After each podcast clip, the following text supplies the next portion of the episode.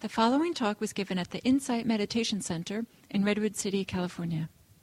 Please visit our website at audiodharma.org. The three trainings uh, are the three categories that are supposed to encompass all of uh, Buddhist uh, practice. So three three areas of practice in Buddhism. And the first one is the sila ethics. The second is uh, called samadhi, which is usually translated as um, uh, meditation in this context, or um, cultivating the mind. And then the third one is panna, which is usually translated as wisdom. And there are certainly other ways of translating these words. Uh, Dalai Lama has a book on these three trainings, and his title for the book is Kindness, Clarity, and Wisdom. So, what we might translate it as ethics, he calls kindness. What he what what is uh, uh, meditation? He calls uh, clarity, and um, and then wisdom is wisdom. So um, uh, I think that part of what motivates me to give this talk it was an attempt to explore what I think is an important topic for our times. I believe that uh, our society and our world is changing so much these days that uh, it uh, would be useful to reassess or re, uh, rethink uh, what uh, Buddhist ethics is and how it works. And, uh, and probably, as I study these things, that some of the more modern interpretations of Buddhist ethics probably are, we're ready for a new interpretation, a new understanding of how this works in our lives because of how much our society is changing. So I'll get to that in a little bit. So, three trainings. Uh, what's interesting about these three trainings are um, uh, they not only encompass all the Buddhist tra- all the Buddhist practices, but they also meant to encompass three major areas, maybe all areas of human life, and uh, you know for an individual. The first one, sila, has to do with our behavior. The second, samadhi, has to do with the state or quality of our inner life or mind. And uh, wisdom has to do uh, with uh, the quality of how we see and understand the world. So the first is behavior, the second is the quality or state of how we are on the inside, uh, and then the third is then how we view, how we see the world we live, uh, uh, how we understand it. And that kind of covers most things. Um, now, it's a little bit unusual, perhaps, in, uh, in the way that we often talk about sila, to hear that it's about behavior. It's very common to translate sila as virtue. And uh, virtue ethics is a very popular in, in kind of in Western philosophy. And virtue has to do with kind of inner qualities how you are. You have virtuous qualities. You have a generosity. You have kindness. You have, uh, you know, compassion. Different things. And so the measure of it all is again how you are on the inside, uh, and that motivates or inspires certain behavior. But what's important is to measure the quality of your virtue. Related to this idea of virtue is the idea that uh, Buddhist ethics is centered on intentionality that uh, somehow that uh, it's the intentions we have that define uh, whether the whether something is ethical or not ethical, and that I want to question if that's adequate in the world that we're living in now, and that this has to be looked at more carefully.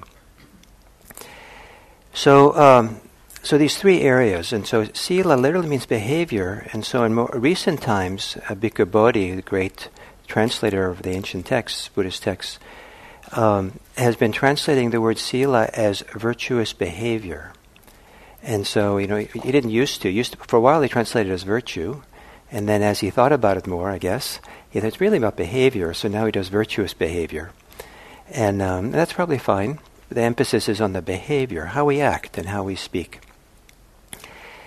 So I want to read to you uh, an ancient uh, commentary about um, sila and it's uh, translated by Bhikkhu Bodhi.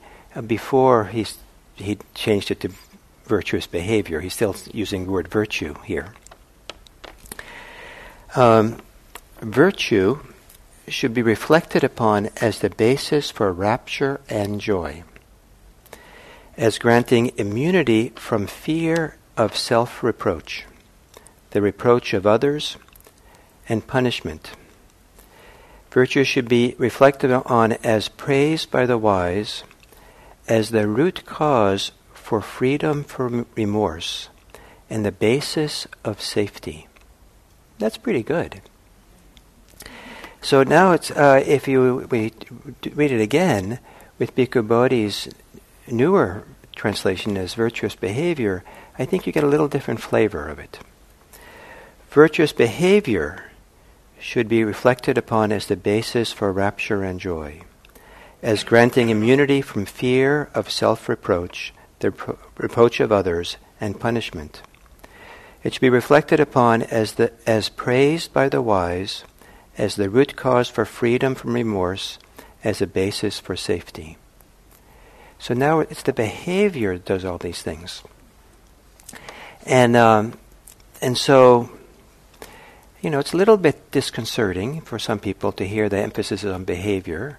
Uh, it's particularly disconcerting maybe for uh, someone who grew up in the 60s that uh, that's the emphasis because there was uh, kind of rebellion against all kinds of behavior that was insisted upon, kind of normative behavior that was seemed for many of us back then very hypocritical. They didn't have any any roots in or in sincerity in how we really were, and we're kind of forced to kind of fit into certain modes of behavior that didn't seem right. And so there was kind of a rebellion against behaviors as being the definition of what was of ethics, and uh, and more kind of what it feel to the radical in the kind of extreme moments had to do with whether it feels right. And whether it feels right, that has some wisdom to it if your ability to feel is really deep. but if it's not very deep, you know, it just feels good, you know, you know then, you know, party time. so, um, so this idea of behavior, um, in this uh, emphasis on early ethics, there's a particular form of behavior that's called uh, guarding the sense doors. And sometimes people call it restraining the sense doors. And the idea of restraint for someone who grew up in the 60s is particularly uninvited, un, you know, unwelcome. And uh, because, you know, you want to just, if it feels good, do it. And so uh, but the literal word is to protect. Protect, pr- protection at the sense doors. And the idea of this protection is not restraint, it's not turning your eyes down and not looking at anything so you get caught by the sense world out there, the bulletin boards and attractive people or attractive iPhones or whatever it might be. That uh, you actually, wa- in the world, participating world, seeing, sensing, experiencing the world, but you're watching at the place where you see and hear and taste and all that to make sure that there's no grasping. We don't cling or tighten around anything. That's what the protection is. There's also no pronoun, as far as I can tell, in the protection idea. What are we protecting?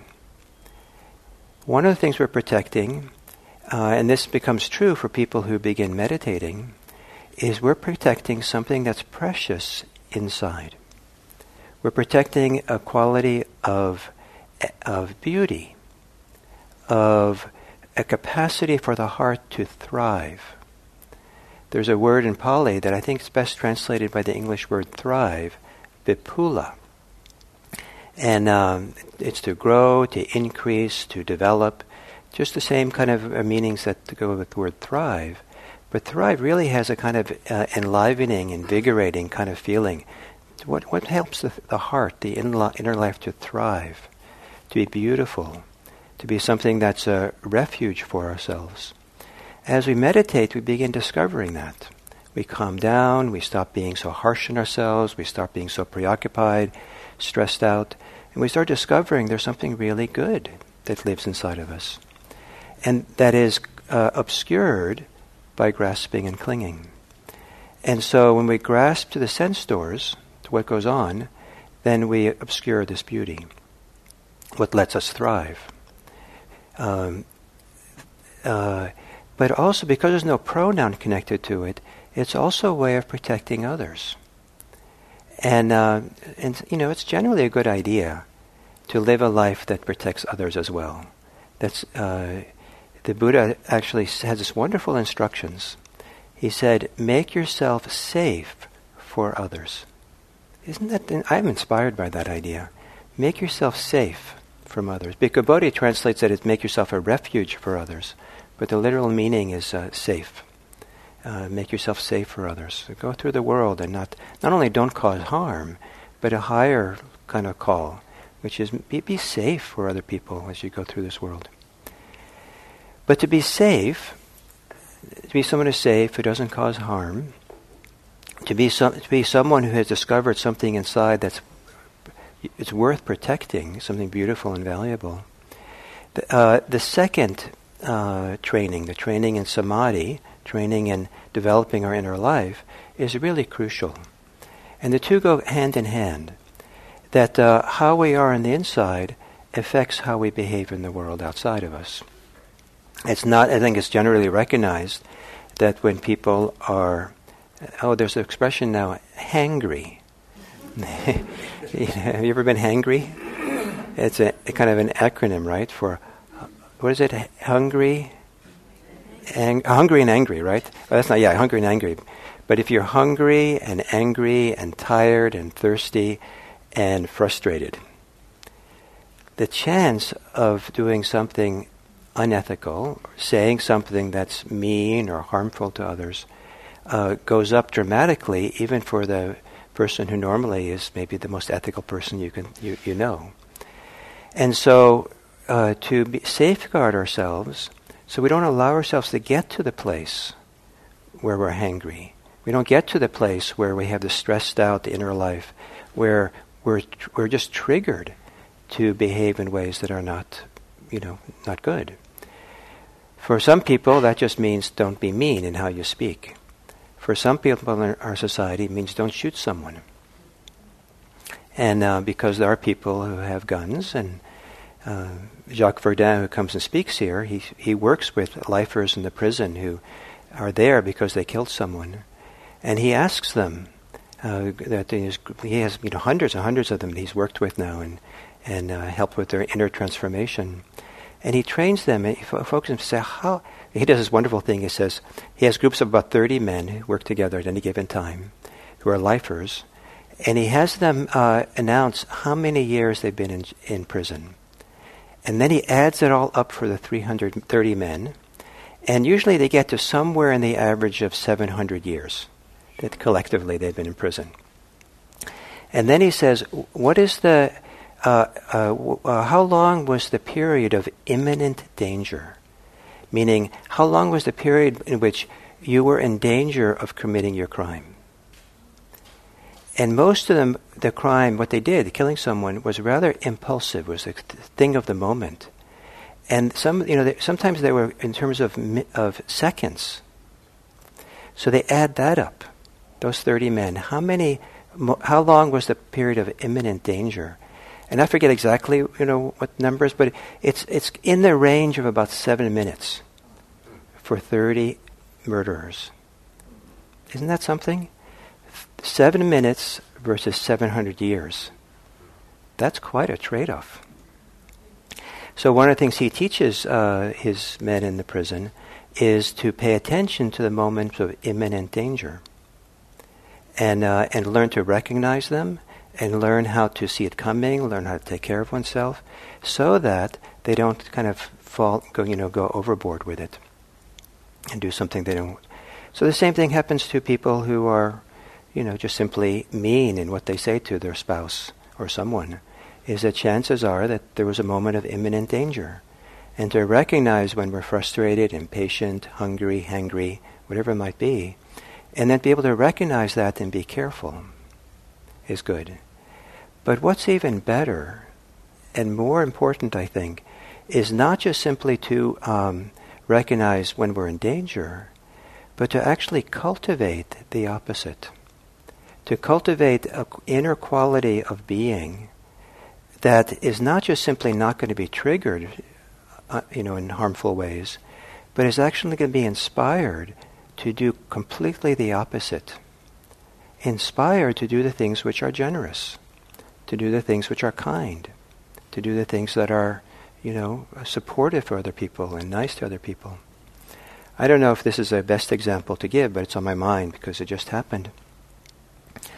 I was um, in Berkeley last week, early in the morning, and this man came up to me with a hospital band on his uh, on his on his hand, on his on his uh, wrist, and he he held out his hand with a bunch of coins in it, and he said, um, "You know, can you give me some money? I just came out of hospital and I'm hungry and I have nowhere to go and." So I didn't know, you know, sometimes that's a nice story. So who knows? And, um, you know, it had almost no teeth and seemed a bit ragged. So I, I, was actually on the phone on the sidewalk when he came up, and he said, "Just wait a minute." I, I got to say, "Just wait a minute." I wanted to finish my phone call. So he kind of, you know, there was his corner, so he was there, and he wasn't he, was, he wasn't going anywhere. And uh, and so I finished my phone call, and then I gave him five dollars. And um, so that was nice, you know. I kind of thought that, you know, I looked at my wallet. That's what I had. That was nice to give him, and I felt good about it. Just you know, simple thing to do. But how he responded to me made my day. Uh, I was so happy. I mean, it, it, he like just lit up, like so happy, so relieved, so like wow, that was a great thing. First, he fist bumped me. and then he wanted to give me a hug, which I, twice, which I kind of went along with, but he also told me that he was in the hospital for pneumonia. so I, I, wasn't so enthusiastic. and, um, and then he happily went off, left his corner so anyway, so this idea, the reason I'm telling you the story is, um, is how I benefit from that. That somehow it was like food for me to see his joy, his delight, his warmth, his generosity to me in, in being grateful. What a great thing that I benefited from that. Probably more than, than uh, he benefited, maybe. Who knows? So, um, so what, what, you know what inner quality, what way of being, what kind of inner clarity, to use Dalai Lama's language, uh, develops your capacity to want to respond to the world in that kind of way, rather than shutting down and feeling unsafe and all that. And this is the function of meditation practice. One of the functions to develop this inner life, to have something precious, valuable, beautiful, that's worth protecting, worth living from, that inspires you that's, that's really, wow, this is good. Rather than looking inside and finding someone who's a taskmaster or harsh or hostile even to oneself in, in how we speak to ourselves, look inside and find someone who's, you know, kind to oneself, supportive of oneself, supportive of the world. You know, find feelings of joy and delight and peacefulness and beautiful qualities. So these two go hand in hand. So behavior. So how this works in our modern world. What's the so one of the things I was thinking about is the way in which um, uh, there's so much uh, news that's so-called news that's spread um, that um, is not accurate. That's fake, they say. Whether it's spread in some of the news outlets or spread in social media it's having a huge impact on our society.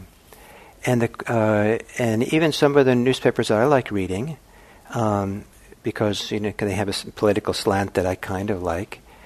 You know, when I read some of these articles, I question, wow, and I, there's really, where did they get this idea from? And uh, just a few times I've even gone and done some research to learn more about a particular topic, and wait a minute, I'm not sure about this you know, maybe they're kind of just spinning as well. And, um, and so, how much can we trust the media? How much can we trust what we read? Is a huge topic in our society. When I was in fifth grade or sixth grade, I had this wonderful teacher uh, who um, I think it was like Reader's Digest. Uh, uh, something like Reader's Digest would have these articles about the world and politics, and there was an article about Russia back then, Soviet Union. And he wanted to teach us how to read the news and reports to be able to see how it wasn't always accurate. You know, this was 1965 or 66. So this is kind of going on, going on for a while. It's just much more intensified in the modern world. So if we can't be, because of how important it is to be careful with what we read, one of the ways to be careful is to be very careful, heightened care in how we behave as a result of it. And so what we say and what we do. And so Buddhist ethics, sila, has to do with our behavior. It becomes increasingly important to speak in ways that are truthful, that are helpful, beneficial, that are kind, and that are, are, that are timely. If what you have to say is not true, or you, doubt whether it's true, if what you say is really doesn't benefit the world, if it's not kind, and if it's not the right time to say it. The Buddha's instructions are don't say it. Wait until it's true. Wait until it's a beneficial time to say it. Wait until it's, you can say it in a kind way. And wait until the right time to say it. So, if we can be, have to be careful, if we can't be sure of what we're reading, hopefully we can be sure about what we, how we speak. This is so important because we have the tremendous amount of uh, mean spirited communication going on in our society. I'm just astounded by the degree of it. Um, you know, certainly on social media, certainly on comments on the news, certainly in, you know, all kinds of ways. And I think if people feel like they have permission to speak this way, not only permission, but it has a certain cachet. It has a certain kind of sense of empowerment and and uh, and feeling you're right and belonging and creating a sense of self and other, which is enlivening for people. Enlivening is not inner thriving. And so if you don't have a sense of what inner thriving is, and you're relying on being enlivened, then it's a shallow world in what you do. So, and then there's behavior of what we do with our bodies. And so the, the five precepts become increasingly important. There was one uh, teacher who said that um, uh, not having the five precepts as part of your life is like buying a really nice new car that you're going to just love to drive around in, but um, you didn't. Uh, you didn't. You wanted to save some money for it. So, you, uh, it, so one of the options you didn't uh, choose to get were the brakes.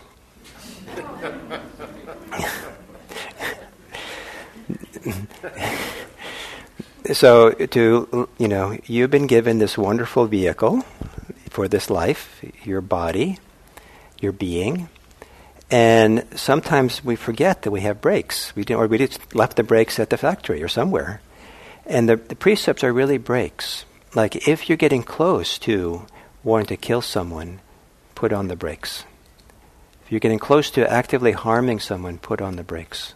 Don't do it. If you get on the, uh, if you're, uh, you know, close to wanting to take what is not given, to steal, put on the brakes. If you're going to harm someone, anyone, not even your partner, but other people, through your sexuality, put on your brakes. If you're going to uh, uh, lie and you see it coming, put on the brakes if you want to, um, you know, and then they, in Buddhism they say if you're going to start getting intoxicated with anything, eh, drugs or alcohol, put on the brakes. Don't do it. And um, and this is a way of making yourself safe and making the world around you safe. Some of us, uh, you know, some of you perhaps, who feel like you can engage in alcohol and drugs safely, which maybe you can, you might be think twice about if you're contributing to a world where other people are safe from the influence of these things. We're in it together. And what we do has some influence around where we go. If in nothing else, I, I'm very concerned about how I spend my money. I think of money as having an ethical spin on it. And uh, you know, I live on donations, dana that people give. I, I feel like the, the the money that I have to spend for my life and my family has this wonderful, profound spin of generosity as part of it. And so I don't want to go out and buy cigarettes with it. You know, what would you think about that? you know, get a lot of dana out by cigars. you know, I, I, I want to, not only do I want to be careful with it, but I also want to contribute to our society by continuing this, the, an ethical spin, a good spin on it. The, and so I'll try to buy things or use the money in ways that kind of go along and that kind of continue that kind of way. And so, uh, buy, you know, even though you can buy drink alcohol happily and easily and safely, um, is that you know what spin are you is you are you putting on those dollars as they go or those electrons now? as they go out into the world. And um, so this, I think it's an interesting uh, thing to consider. So one reflection I have is that with the more fake news there is, the more we have to really be impeccable and careful with our behavior. One of the ways I see it operating is uh, with all the self-righteousness that's going on around uh, uh, identity politics and about politics in general, and uh, divisiveness that comes along. I think that uh, when we are angry towards others, when we shame others, when we kind of box them in, um, that uh, we're actually harming ourselves as well. That anything that limits our inner thriving, closes it down, um, you know, is uh, because creating division between people um, is harming ourselves. So to be real careful with what we do and how we do it. Find ways to engage in changing the world, changing others, that doesn't feel uh, put people, doesn't shame people or criticize people or make people feel less. Um, there's a I saw over in uh, UC Berkeley. There's a new little uh, project uh, on um, that's called Zero Shame, 100% Empowerment. So you know, so let's empower people, encourage people to change, rather than rather than close them down. So then, um, um, the other thing I was thinking about along this line is um, what was it? It's gone from my mind now.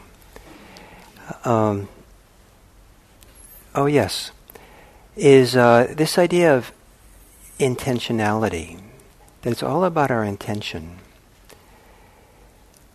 Uh, you know, I, uh, I, I, didn't mean to. cause. I'm not causing any harm. I have no intent. My intentions are good. You know, I, you know, I'm not doing anything. Is um, uh, so it's okay. You don't have to think about it. Uh, many of us are causing. Probably, I just I assume all of us in some ways here are causing harm unintentionally, that if you were the only person in California who ever drove a car, even if it was a really smoky, polluting car, it really would have negligible, negligible effect on the air quality. And the people who live near freeways would not get asthma and all kinds of cancers and difficult things because it's one car, right? But when you have 36 million or something like that, I don't know how many people, 24 million cars in, in California, many of them concentrated in urban areas, you're unintentional. I'm so innocent, I'm not doing anything, is contributing to the aggregate of it all. Yes, I have no intention as we look at climate change and the environmental destruction that's going on in our planet, it's billions of people who have no intention to cause any harm, to cause any damage. Billions of people who are off the hook because of their intent, because of their intention. Is, and the harm just gets perpetuated, right? So, in many, many ways, intentionality is not good enough. In fact, if you, uh, it's been a, it's kind of a myth that's been perpetuated that the that the Buddha said that what's important about um, our ethical behavior has to do with the intentions behind it. It doesn't seem like he said that at all. For the Buddha, he analyzed our behavior, the ethics of it, based on the consequences the behavior has. If it causes harm or causes benefit. And that requires some study. That requires being awake and paying attention of what you say and what you do, and even maybe what you what you think. Um, what kind of effect that has on the world around you. To be hyper individualistic, it's all about me and I can just take care of myself and just watch my own intentions without any attention to the impact our life has is not not the Buddha's way of analyzing our life. It has to do with how you know the the effect in the world. And one of the ways that this is stated, I, that I love in the by the Buddha, uh, and it, it's a statement that can be seen as a summary or encapsulation of all of Buddhism. So it's a very powerful statement. So it goes like this: A wise person does not is not motivated to cause harm to oneself, to others, to self and others, or to the whole world. A wise person of great wisdom is concerned with the welfare for oneself, the welfare for others, the welfare for both self and others, and the welfare of the whole world. That, those are consequentialist ways of thinking. We're interested in what the consequences are going to be for ourselves and the world around us. That's the analysis that the Buddha has.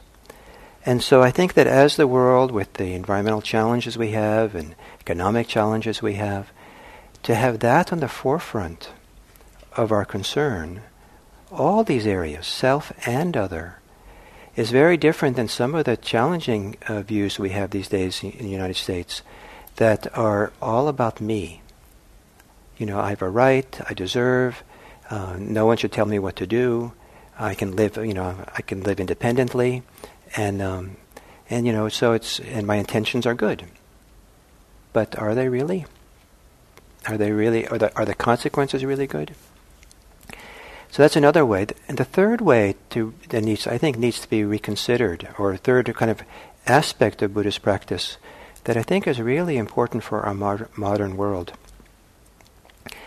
is that um, we've learning more and more, and I'm certainly learning in the last probably five years, um, more and more about what's called implicit bias. And uh, it's kind of amazing what we're learning about how um, assumptions, beliefs, attitudes that we have about other people uh, are invisible to oneself, so maybe subconscious, and that uh, and that it involves bias, prejudice.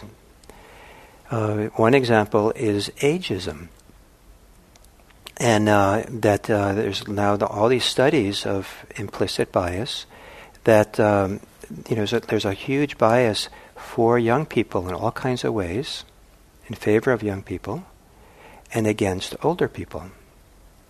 But what's why I want to mention this, what's particularly interesting, is that um, older people have just as much the same bias as younger people. Isn't that amazing? So it, sometimes you know it's you know it's just so internalized, it's so part of the culture that we carry with us the bias. So that this is true for all kinds of isms.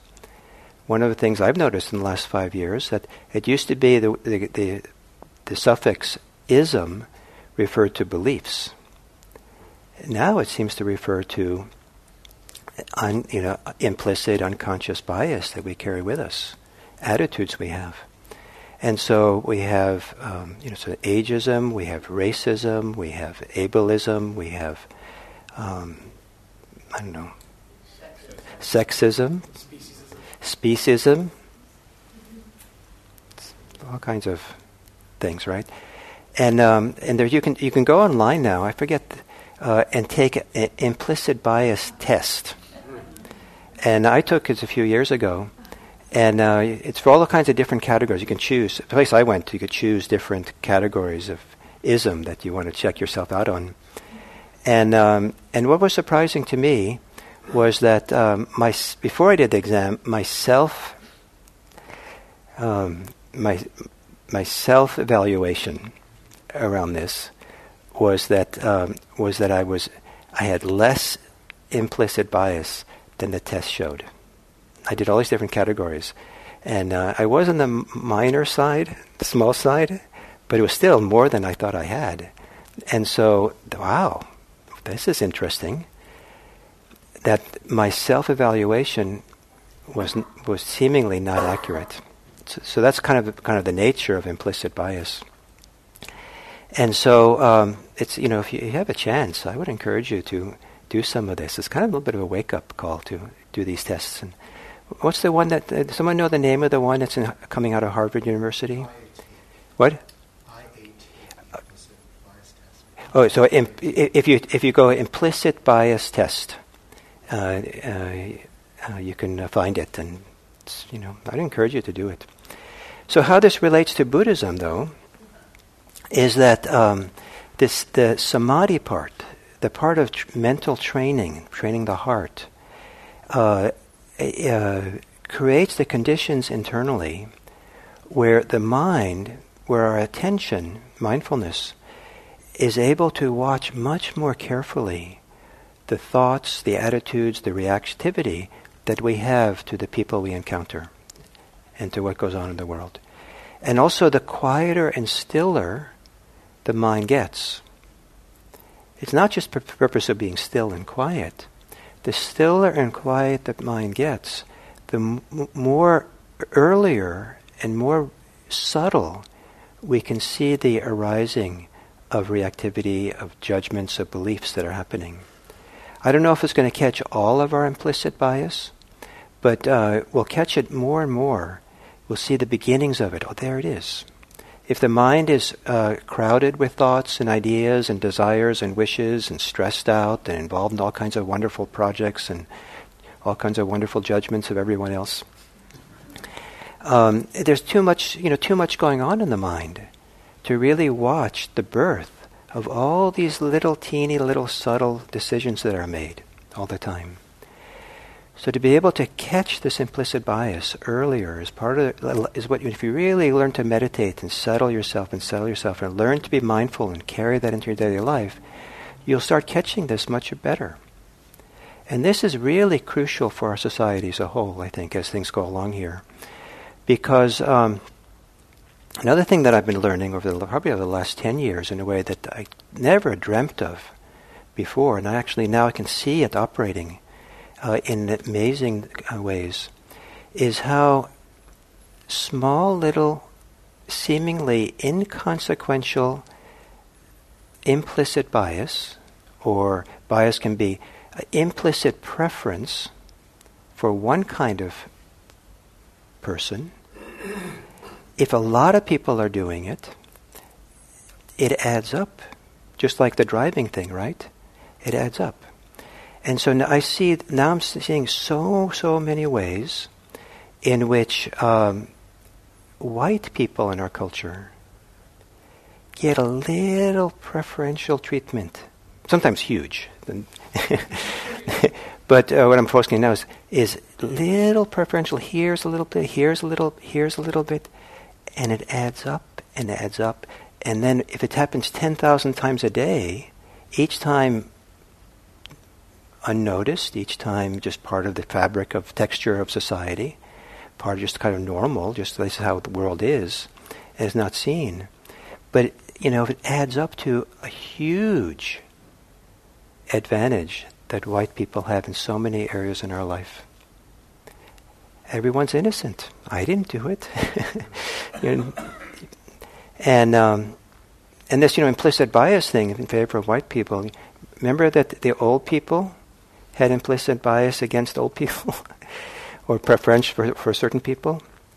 So people sometimes who are not white also have that for white people. Sometimes a little kind of give them a little bit of benefit of the doubt, or a little bit extra push here and there, and it adds up to a lot. So as a society as a whole, and how these tr- stresses stresses are developing in our society and being seen much more clearly now. I think it's really useful, really important that we can uh, that in terms of living an ethical life, that we train ourselves, that we do something like meditation practice, that we do some kind of inner mental development that allows us to really settle and quiet the mind, strengthen the mind, or to use Dalai Lama's language, uh, create clarity in the mind so that we can really start seeing more and more the teeniest little reactivities we have, uh, cringing or opening or going for or against, so we can take responsibility for it and be much more careful. And um, in all kinds of ways in our society. So, in this way, I, I hope that t- today's talk, I've kind of tried to re-present the idea of Buddhist ethics in a way that maybe is more relevant for how much our society is changing. And I wanted to highlight that it has changed a lot. I mean, all of you know that, I know. But to take that change into account and really be willing to change accordingly, to get yourself in harmony with what's happening or, in, in, or wise about that relationship to what's happening, is really um, uh, you know, appropriate for someone who wants to live in a, a life grounded in wanting to live for the welfare of oneself, the welfare of others, the welfare of both self and others, and the welfare for all beings, the whole world.